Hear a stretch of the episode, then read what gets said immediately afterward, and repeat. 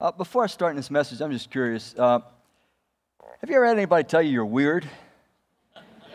uh, no, I'm sincere. Have you ever? Can I just see hands? Ever, okay, so you kind of own it. You are weird then. I, I mean, I am too. Uh, this will actually make more sense later on. We, just so that you know, you are weird. Okay, you are. I am. We are weird. We're in a series called Time, and uh, it comes from one passage of scripture in the Old Testament. Uh, Solomon was the author that the Spirit of God used to write down the book of Ecclesiastes. He also did the book of Proverbs. And Solomon was the wisest man, the scripture says, that ever lived. And so he gives a lot of interesting insights to what differentiates between a person living their entire life and being wise and living their entire life and being a fool. And in this one little section of Ecclesiastes, he, he goes through a number of situations that we go through typically in life, and they are meant to be learning, developmental situations. And so I'm just going to kind of turn you right into those. So if you don't mind turning to page 741 in those Bibles that are near you on the chair, and we're going to be looking at the book of Ecclesiastes, chapter 3. And I'm going to start in verse 1. I'm not going to read all eight verses. There's 14 cycles, actually, that are listed here. We're only going to look at a few chapter 3, beginning in verse 1. And some of you might remember the song that, you know, for everything there is a time and all that stuff, and the birds and that kind of thing. anyway, I, I, really never liked the song, but anyway, it's. Uh, here we go. For everything there's an appointed time and an appropriate time for every activity on earth. This is so full, just that one statement. Then he goes on to list a number of situations that we should expect in life time to be born, time to die. We've already dealt with that. A time to plant and a time to uproot. We dealt with that last week. Verse 3 a time to kill and a time to heal, a time to break down and a time to build up, a time to weep and a time to laugh, a time to mourn and a time to dance. We'll stop there, and that's where our message comes today. A time to weep there's a right time, there is an appropriate time for weeping, and there is an appropriate time for laughing. And God fully intends for us to experience both. Should be a little bit of a hint. We come into this world with a whack on the rear end and we're crying. Should be a hint. This is not going to be a real smooth ride, you know? Now, I've said each week there's a little bit of a formula that helps us to understand these these verses that talk about a time for certain activities and so forth. And it kind of goes like this God wants us in this life, what makes a person wise is to develop, first of all, awareness. What season is it in my life? What season? I've got to develop awareness, and then I have to follow that with appropriate action. Now that I know what season it is in my life, what is the appropriate action for this particular season in my life? When we do that, it equals wisdom. We don't live our lives foolishly, we don't waste our existence. So, with that in mind, a time to weep, a time to laugh. We're talking about emotional states today. And uh, I want to stretch it because what God wants us to be is emotionally healthy beings. And we have an awful lot of uh, thought dedicated to this subject today, probably more so than any other time in history. And, and I put something on your seats when you came in, and it's 20 features of emotional health. And I don't necessarily want you to look at it now, but, but here's what I would like you to do I would like you to take this home and cherish it and keep it and look at it maybe once a week. It's the very best thing I've ever seen in all my life, the most balanced about what does emotional health look like? It fits within the context of the way that one that's united their life to Christ, their Creator, and is being developed the way that He would want human beings to develop. The traits, the 20 traits, are the very things that would happen. Now, there's a quote from the lady. She's a psychotherapist, been a psychotherapist over 30 years, from the lady on that developed that particular 20 traits. Here's her quote. Emotions or emotional development form the foundation. Guys, just so you know, I'm echoing terribly up here. It's almost like I can't, I'm delayed in my own words. Uh, emotions or emotional development form the foundation for our ability to have relationships, to learn, to get things done, to work and hold jobs, and actually to think and analyze. Emotions supply the energy, interest, and attention, memory, and will to act. The more emotionally developed we are, the more mentally healthy we are. Please keep that up there for just a minute. Don't, don't take it down. Look at the very beginning. Emotions or emotional development form the foundation of our ability to have what?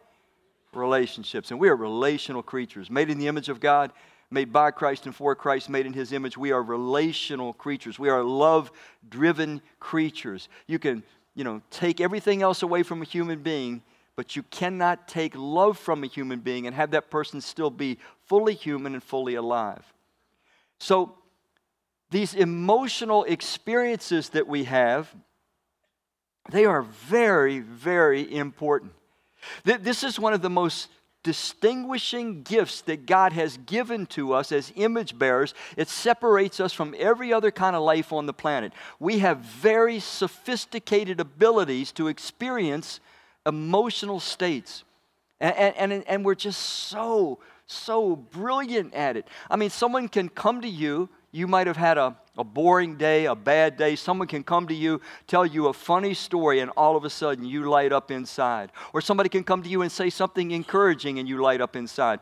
You can take that to a different degree. You may have been having a funny, giddy, silly day, but one of your dear friends comes to you and tells you that they're going through one of the toughest times in their life, and all of a sudden you change emotionally. Your dog can't do that, much as your dog is cool, and, and I love my dog. Dog can't do that. No animal can do that.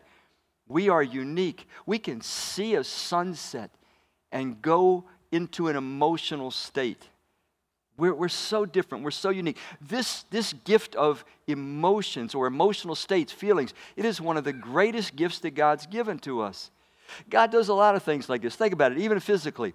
He gives us the ability to feel. Uh, I mean, how many of you are just a little bit thankful that you have taste buds?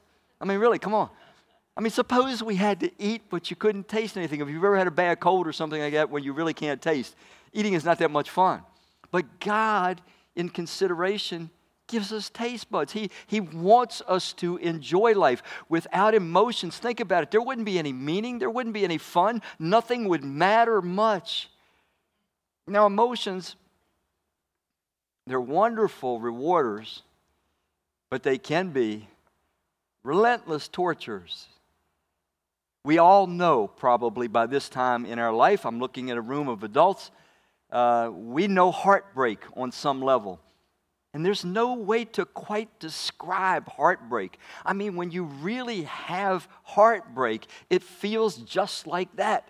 Like maybe your actual physical heart might break and be destroyed. And sometimes we feel like it would almost be easier were we to die than to live in that emotional state. And so these emotions of ours, they can, they can take us to the highest heights, they can take us to the deepest depths, they can motivate us and energize us. They help us, though, to forge relationships on a very unique, sophisticated level. So we want to look into all these things as we um, probe this a little bit deeper. Now, this passage is urging us. It says, listen, there's a time so it's, it's given that we are supposed to have some control in these emotional states. There's a time to weep, which obviously says there's a time that you shouldn't weep. There's a time to laugh, which obviously means there's a time not to laugh. This is assuming that God wants us in our development to develop the ability to control the expression of these emotional states we experience. And we'll, we'll unpack that a bit more as we go on. So, the first thing that this calls for, if I'm going to fulfill God's intent for my growth and development, and I get to become a, a being that can weep at the right time and can laugh at the right time, experience all the emotional states in between at the right time, express them in the right way, well, then the first thing I need is I need an elevated awareness of my situational context. Elevated awareness of the situational context. You say, that, that's a big sounding word what, or phrase. What, what is that talking about? We all know what situational context is. Look, at, consider a little child. You, you take a little three year old child to the library. Now, some of you are stumped right there. A what? A, li- a library. It's this thing that you could go and borrow books there are these paper things with print on them for some of you that don't know what a library or a book is for that matter anymore. But you know, you take your little three year old to the library Little three year old doesn't know anything about the situational context. They don't know that in a library everybody is supposed to be very quiet. So the little three year old might scream and run back and forth. And so, you being a parent, you have to take the child and explain the situational context. And you go, shh, in the library, you know, we don't talk. God wants us as human beings. First of all, He's given us the capacity to become very situationally aware. One of the marks of maturity when a human being is maturing is just that situational awareness, growing situational awareness. Let me expand on that. Meaning that I go into any environment and context and I meet people in that environment and context and I am able to be objective enough that I can assess their emotional state. I can assess what's going on. I can kind of get a feel for what's appropriate, what's needed, how I can bless them, how I can can help them, that's one of the marks of maturity. And, and, so situational awareness needs to be elevated. I need to have my situational awareness elevated from time to time. And I depend on others these days mostly to tell me when, hey, you're, you're not responding right in that situation. You, did, you didn't hear that right. You responded in the way that was, was not based on what was really said or what was appropriate. And think about it. One of the things that parents and coaches and, and adult role models through our lives are meant, meant to do for us is to do this very thing teach situational awareness, elevate our, our understanding of what's appropriate behavior, appropriate emotional expression in a given environment and so some of us got good coaching on that. Some of us had parents that they told us that when you're in this environment, this is the way to behave. When you're in that environment, that's the way to behave. They showed us that certain emotional experiences that we may be having are not appropriately expressed in that particular environment in the way that the child may want to. So we start learning. We start learning a lot about elevated awareness and emotional experience and expression also by just personal experience, you know. Uh, you don't go long in this world before you have some reason to cry or be sad. You don't go long in this world before you have a reason to be happy and, and enjoy yourself. So these are also meant to kind of coach us, elevate our situ- situational awareness. We knew how it felt when we were sad. We didn't want somebody laughing at us. Therefore, when we get around somebody that's sad, we know it's not appropriate to be laughing at them. You see how, how this thing works. So some of us have been severely handicapped from youth in this developmental department. I'm sincere, I'm not joking. Some of us got next to no training about, first of all, the propriety of experiencing emotions fully, but then learning how to express them appropriately based on the situational context. I'm not going to ask you to raise your hands, but some of you got absolutely no training in that. I didn't. I just well been brought up by wolves the way I came up, and that's, that's sincere. Some of us had to learn things the hard way. Some of us, me, still learning in this realm, and it's okay because it's, it's part of our growing maturity. I came across this article, man, and I really liked it. It, it, it said that in Japan, they are developing robots to teach dentists the kind of pain that we patients feel from the dentist. And when I read it, I mean, this is the picture that came to my mind. I'm picturing a robot standing over a dentist and saying, Do you feel that? You know? Or having a conversation. Don't you love it when your dentist has got all these things in your mouth and they start asking you about your life and family? And of course, it's, uh, they're just doing it for their amusement. They know you can't talk. And so I pictured these robots torturing these dentists like that so that they'd learn, but that's not what it was. I was really disappointed. So, what it really was was this, though Hanako, dental training robot. And I saw a video of Hanako, and she is scary. She's so lifelike she talks quite, you know, appropriately and so forth. Here's another shot of Hanako when they're really working on her.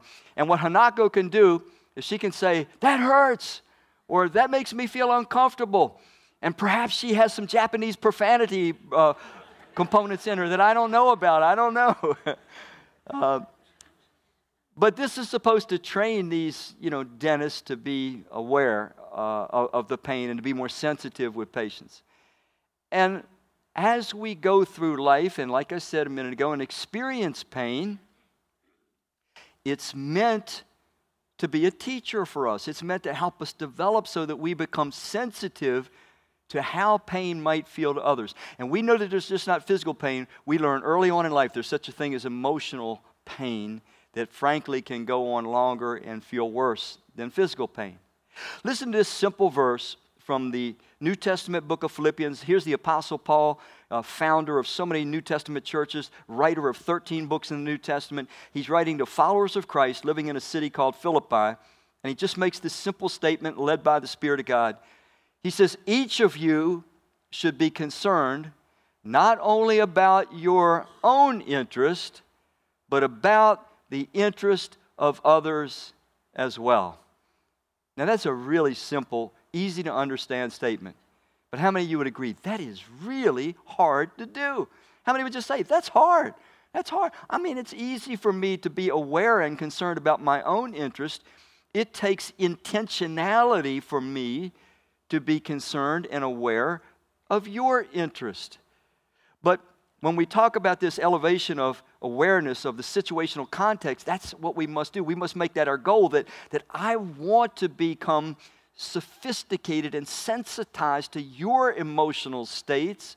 I want to be able to get around people and zoom in and be able to kind of take the temperature quickly so that I can adjust my behavior appropriately.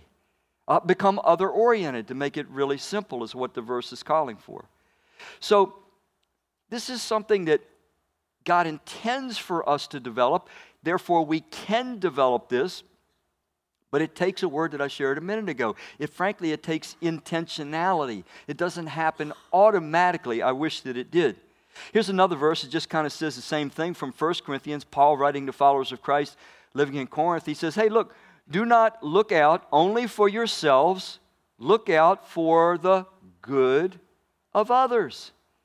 So it's this orientation. So, so, how can I elevate my awareness of the situational context? How can I get better at this, in other words? How can I get where when I go into an, an environment, I very quickly can assess what's going on in the environment, what's the emotional experience of the people in the environment around me? How can I get better at this? Well, there's this verse in Matthew chapter 22, or a couple verses, chapter 22, verse 37 through 39. This guy came to Jesus. Frankly, he was trying to argue with Jesus, trying to trap him. And he says, Oh, okay, okay, okay. You know, what, what's the greatest commandment of all? And Jesus responds, Oh, the greatest commandment? Love the Lord your God with all your heart, mind, soul, and strength, and your neighbor as yourself. He says, All, all the commandments are based on this, they're just amplifications of this. So, what if we really start to try to cultivate just this. That my life becomes centered supremely around my regard, my devotion, my allegiance, my love for God. That I care so much supremely about Him that all through my walking life, no matter where I'm going, if, if I'm you know, at work or at home, I'm, I'm aware of Him, I'm concerned about Him, I want to please Him. What does this do to me? Well, I want to tell you that, that this, this turns on a lot of lights inside of us. This kind of catalyzes a lot of dormant capacities. It makes us far more sensitive. When I care supremely about God and pleasing Him, and I'm aware of His presence in every environment I go into, it changes the way I see and think about things. How many of you have to drive up and down the road, up and down 270? Can I see your hands?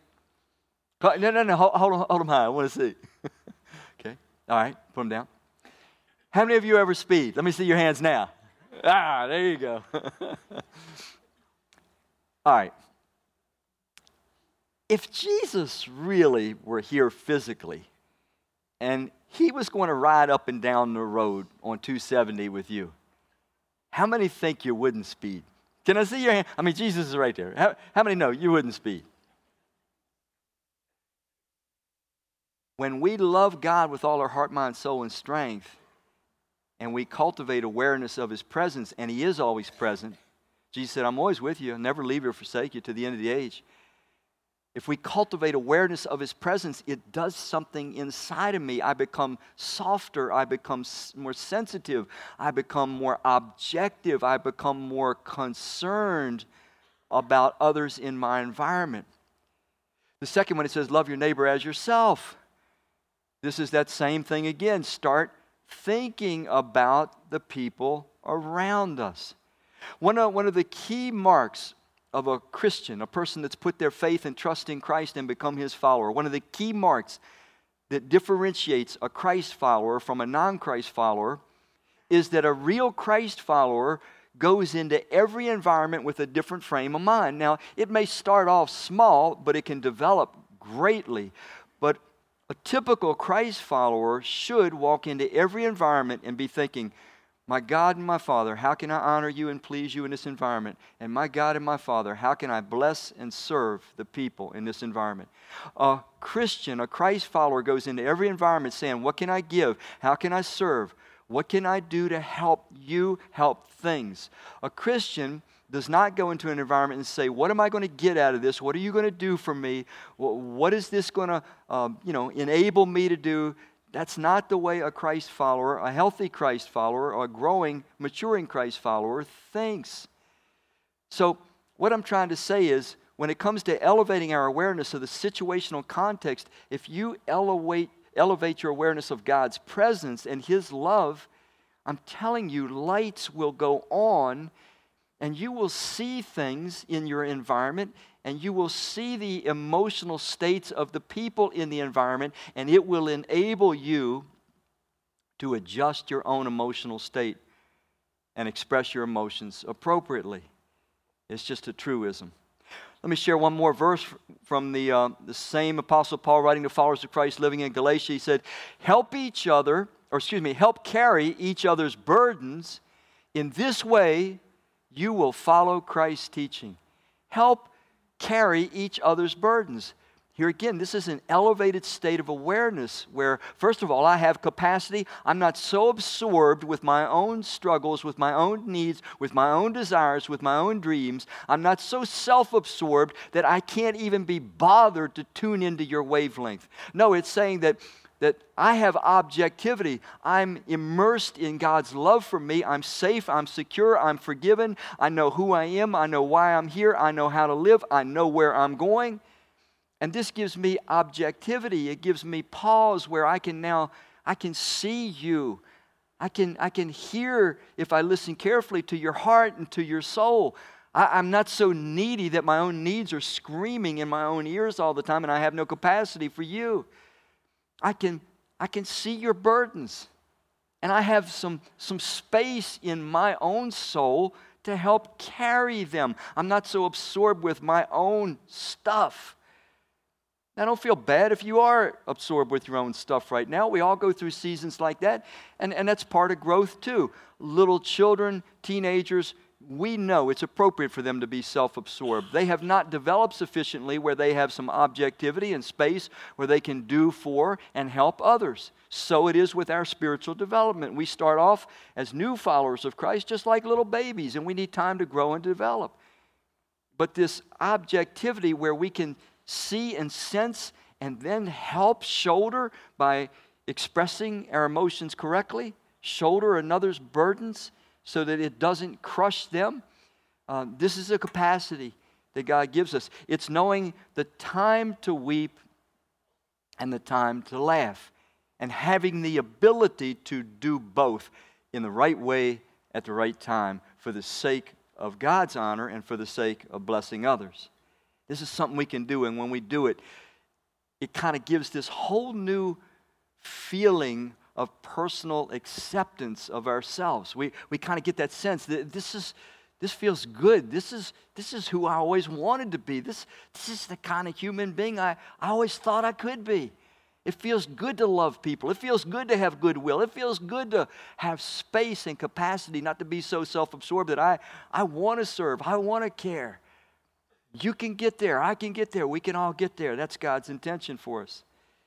There's a lady her name is Sherry Turkle, and she's a communication, communications expert. In the New York Times 2015, she wrote a pretty extensive article. I, I got a kind of a couple long excerpts, but they're really worth hearing.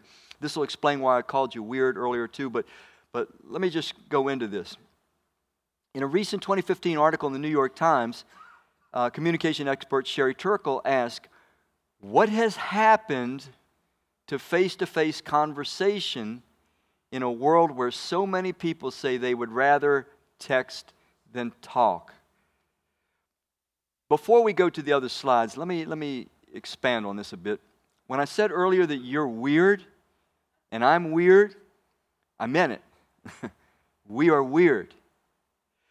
What we don't think about anymore when we read, let's say, this, this profound book, God's revelation, the truth about Himself and the truth about life called the Bible, when we read it, what we don't usually think about is that it was written in an ancient world context. In other words, the Bible was written in a context where it was impossible to have a conversation with somebody in any other way other than face to face. You might have been able to write a letter occasionally and get a courier to take it, but it was rare.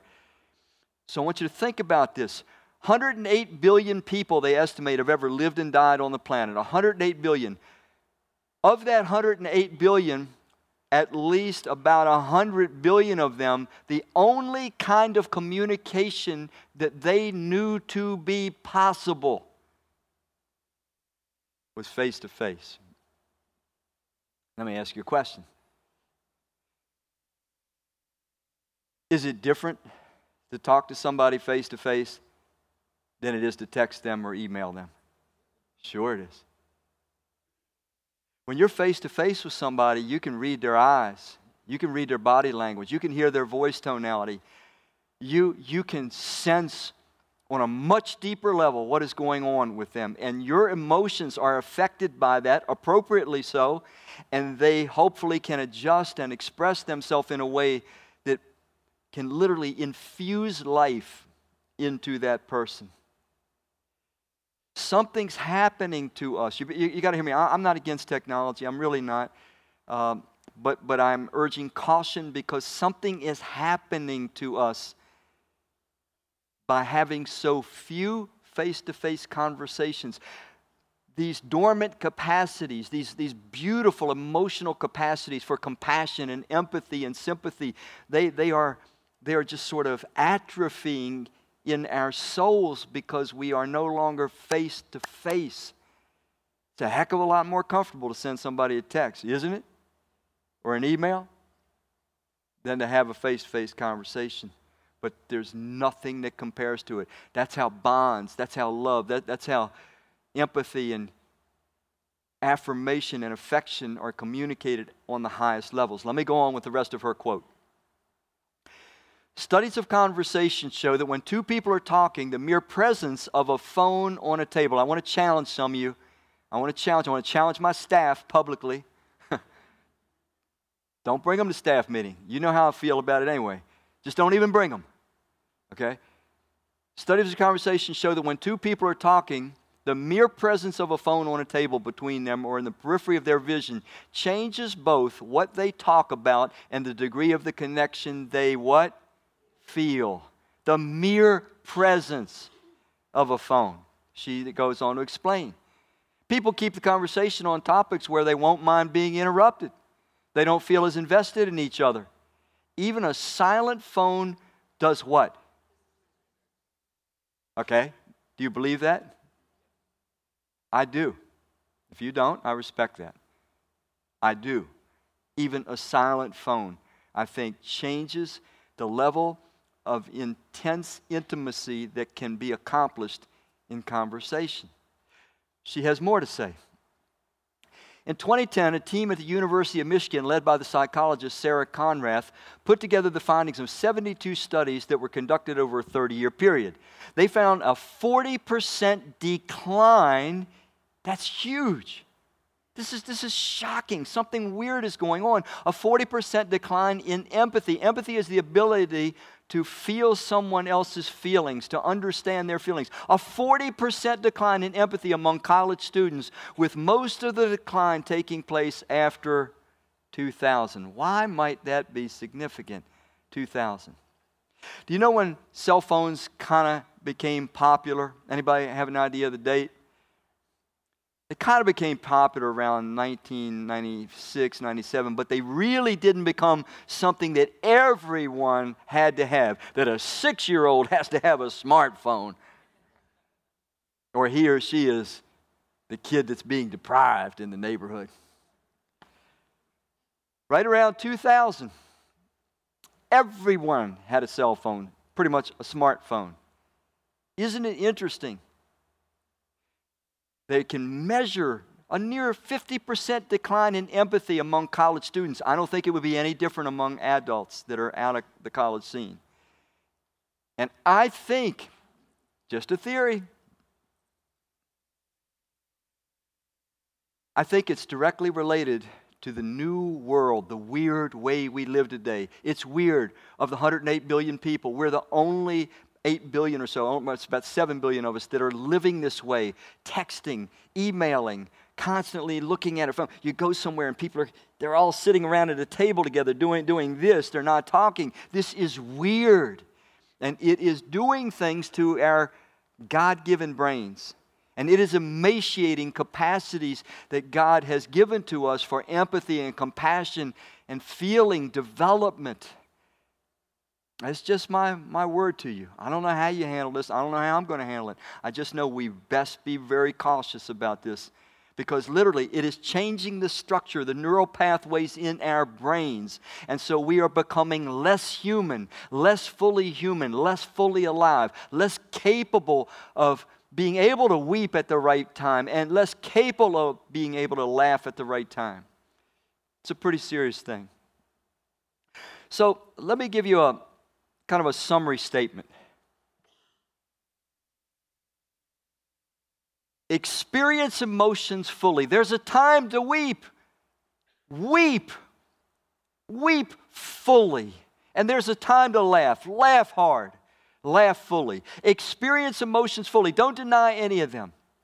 But while expressing them, how? Appropriately. Every emotion that we experience, and we should experience them fully, should not be expressed fully. You got to have situational uh, awareness of your situational context. Let me show you what I mean. Let's just take a friend of yours, okay? So you have a friend and they hit the trifecta. I mean, it's the perfect storm trifecta. It's a bad trifecta, it's not a good one. Your friend gets fired, your friend gets dumped the same day, and your friend, after they had politely used the toilet facility, managed to drop their brand new smartphone in the commode, and it died in the commode, a polluted death. That's the trifecta. the trifecta got dumped, got fired. Oh, my cell phone. I'm not sure which one would hurt the worst these days. so, you, on the other hand, have had a wonderful day. Everything's going right. It's been a silly, giddy day. You've been kidding and teasing people all day long. You've heard a, a hundred new funny stories. And so you come to meet your friend and you're silly, giddy, and yet you want to tell him all the, all the funny stuff. And then your friend starts unloading this on you. And you look at your friend's face, and your friend's face has that look of heartbreak. And you know it's one of those bad, bad days with your friend. Now you're giddy, silly. But because you're a friend, do you express the emotions that you're feeling, the giddy, silly? Uh uh-uh. uh You adjust to your friend in need's emotional state, right? And you listen, you change your facial expression, and you maybe touch them, you maybe pray with them. You see what I'm trying to say?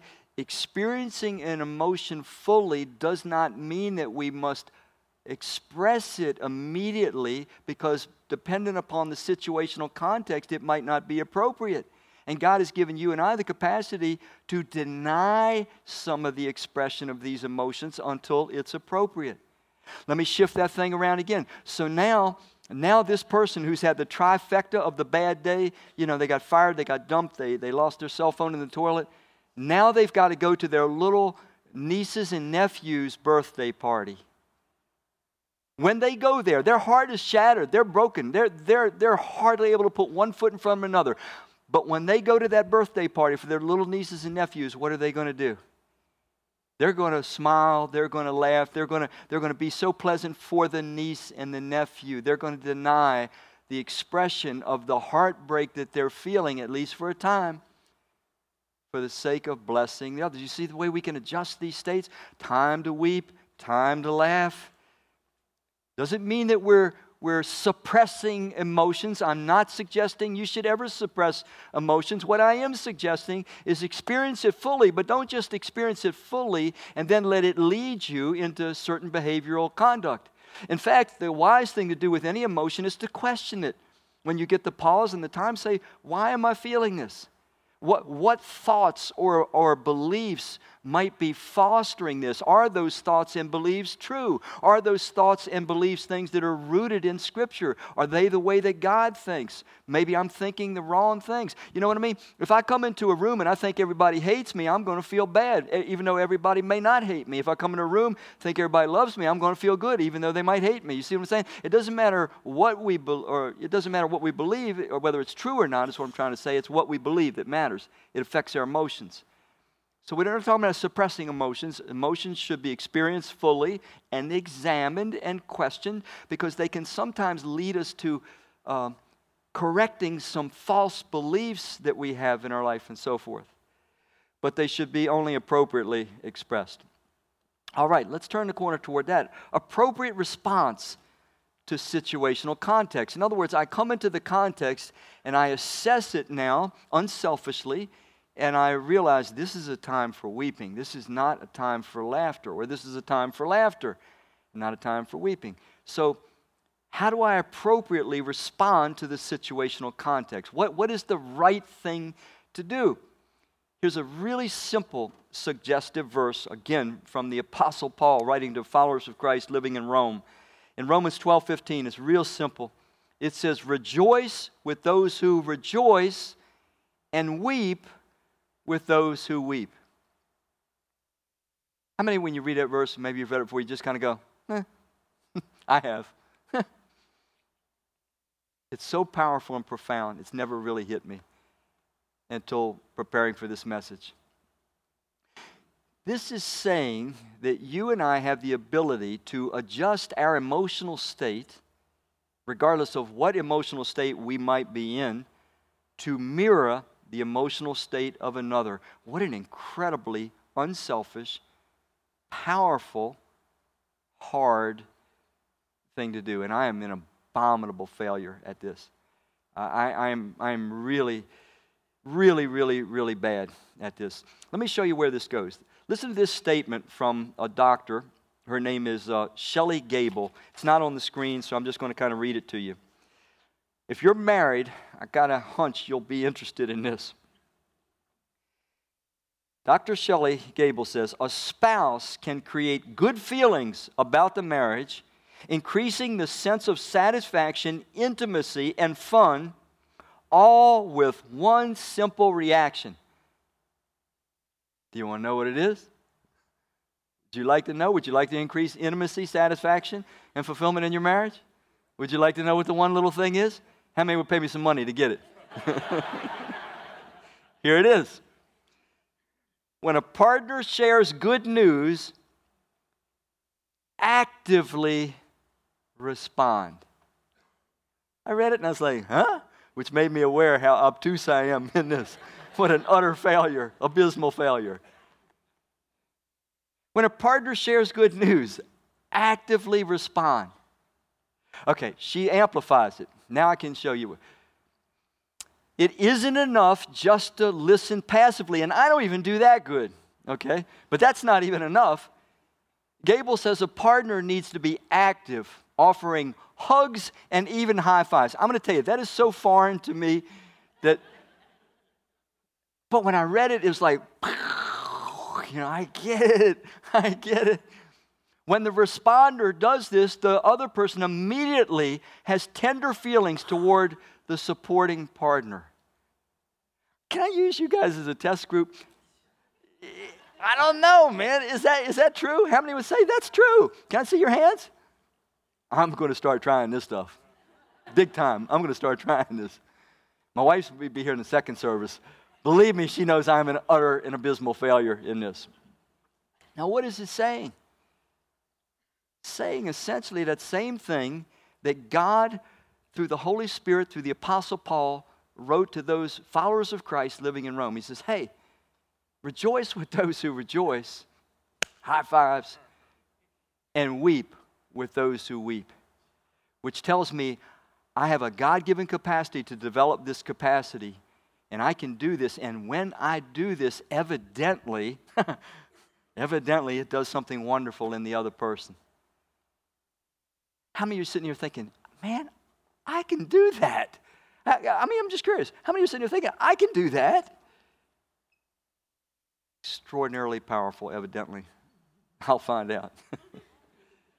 Another verse that sort of points in the same direction, Hebrews 13 13. It says, Remember those who were in prison. Again, remember your context. They had no global news in those days, blowing every fuse in your brain. If somebody was in prison, it was your buddy, it was your, your spouse, it was your, your relative.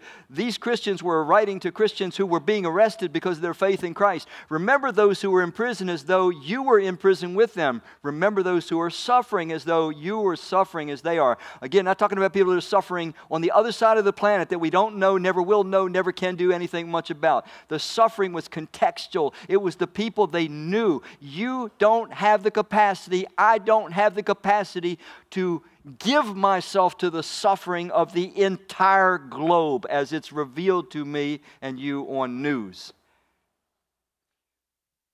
But if we get close enough to some real people, we've got a lot more capacity than we ever imagined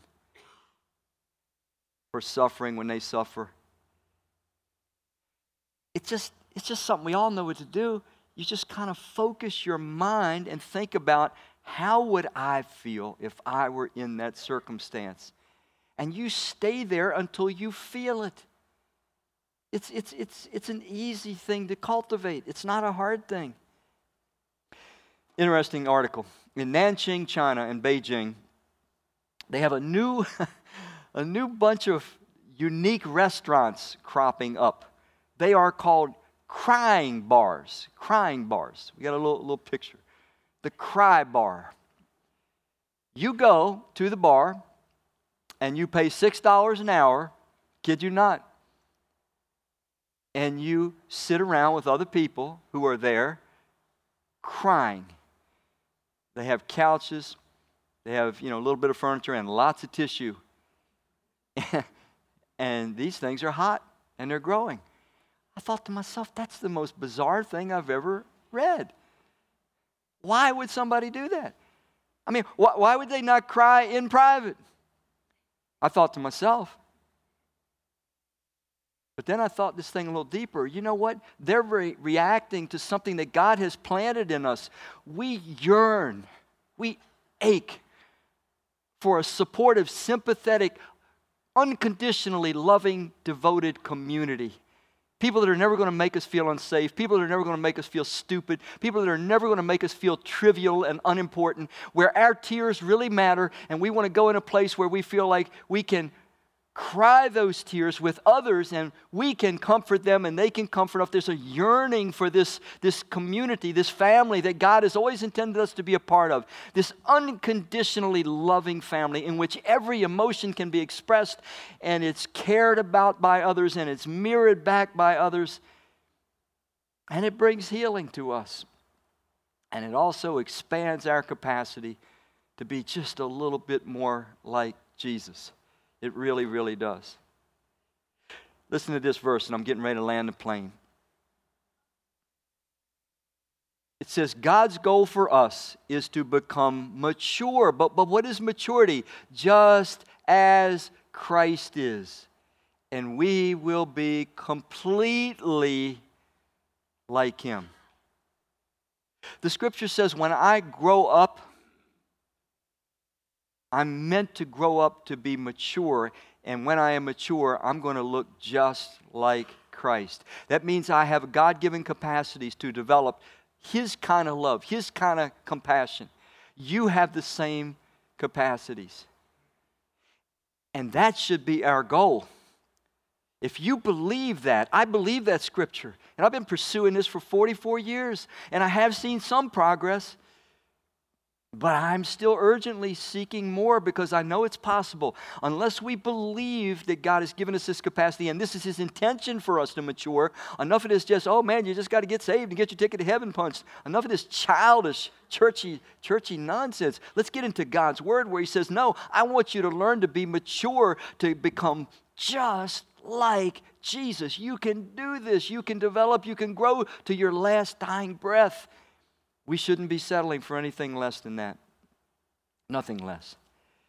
So let me close with a couple thoughts. How many know what a thermometer is? Can I see your hands? Okay. How many know what a thermostat is? Okay. Now, we thought, just in case you didn't, here's a thermometer, and whoops, and there's the thermostat. That was tricky.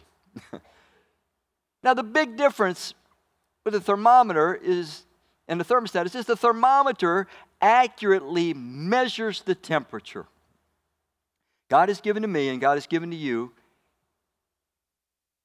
the capacity for situational awareness. In other words, the capacity to take the emotional temperature of anyone we are around and any situation to detect the mood.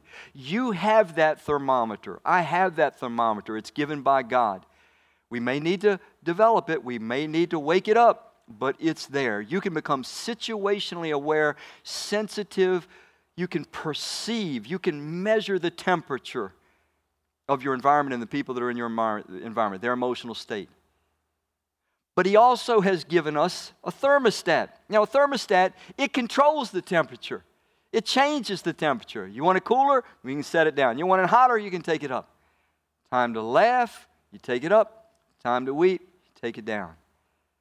God has given to each of us a thermometer and a thermostat that He wants us to be aware of, He wants us to cultivate, He wants us to develop, more importantly, He wants us to deploy it to bless the world, a world that is agonizing for people that are, that are emotionally attuned emotionally healthy.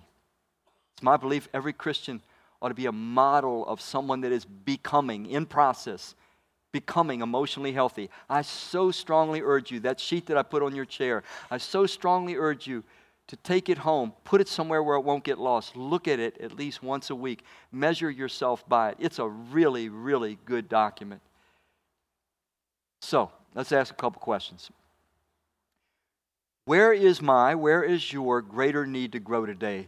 Is it to be a thermometer that I'm kind of dull and obtuse, taking the temperature of others emotionally, uh, or the contextual environment? I'm just kind of not good at that. I need to develop in my ability to be a good thermometer, or maybe it's thermostat. I need to get better at appropriately expressing my emotions after I've taken the contextual temperature. Which of these areas do you think you need the most to grow in? And will you make it a personal prayer between you and the Lord today to, to keep this on your mind and help you to develop in that area? And then, one last consideration. All this talk about emotional health and expressing the full gamut of emotions and experiencing the full gamut of emotions, I, I just got to be honest with you uh, until you receive the full forgiveness of God, until you know that your Creator loves you, has always loved you, is with you and not against you, until you return to that Creator who is Christ, who came and demonstrated the, the beauty of this love, this unselfish love, to the point of going to the cross and dying to let us know this is how much I love you and how much you matter to me. My arms are open wide. You can come home. Forgiveness is absolute until you put your trust in your Creator, Christ, and return to Him. You're not honestly going to have much capacity for all the things that I talked about today. You just won't. You'll live pretty much governed by fear. You'll live with, in quiet desperation, trying to eke out the little bit of pleasure you can until your heart stops beating. That's pretty much the way most of the world lives. So, for you, maybe the, the call of God this morning is will you take that step to, for the first time, with all your heart, with absolute sincerity, say, I don't really even care if nobody else in the world is going to trust Christ and follow Him today, I am going to become His follower. I'm putting my trust in Him today. Maybe that's the key decision for you. Let's pray. Father, first, we, we are so thankful for this gift that you have given us, this, these emotions, these, these emotional states of being that, that we receive because we're made in your likeness. They give us meaning, they give us excitement, they give us energy, they give us purpose. They allow us to connect deeply and intimately in relational love. We thank you for these. And we all need your healing and your grace that we can truly express fully the right emotion, the right time, the right way. May you help us to this end. We ask it in Christ's name. Amen.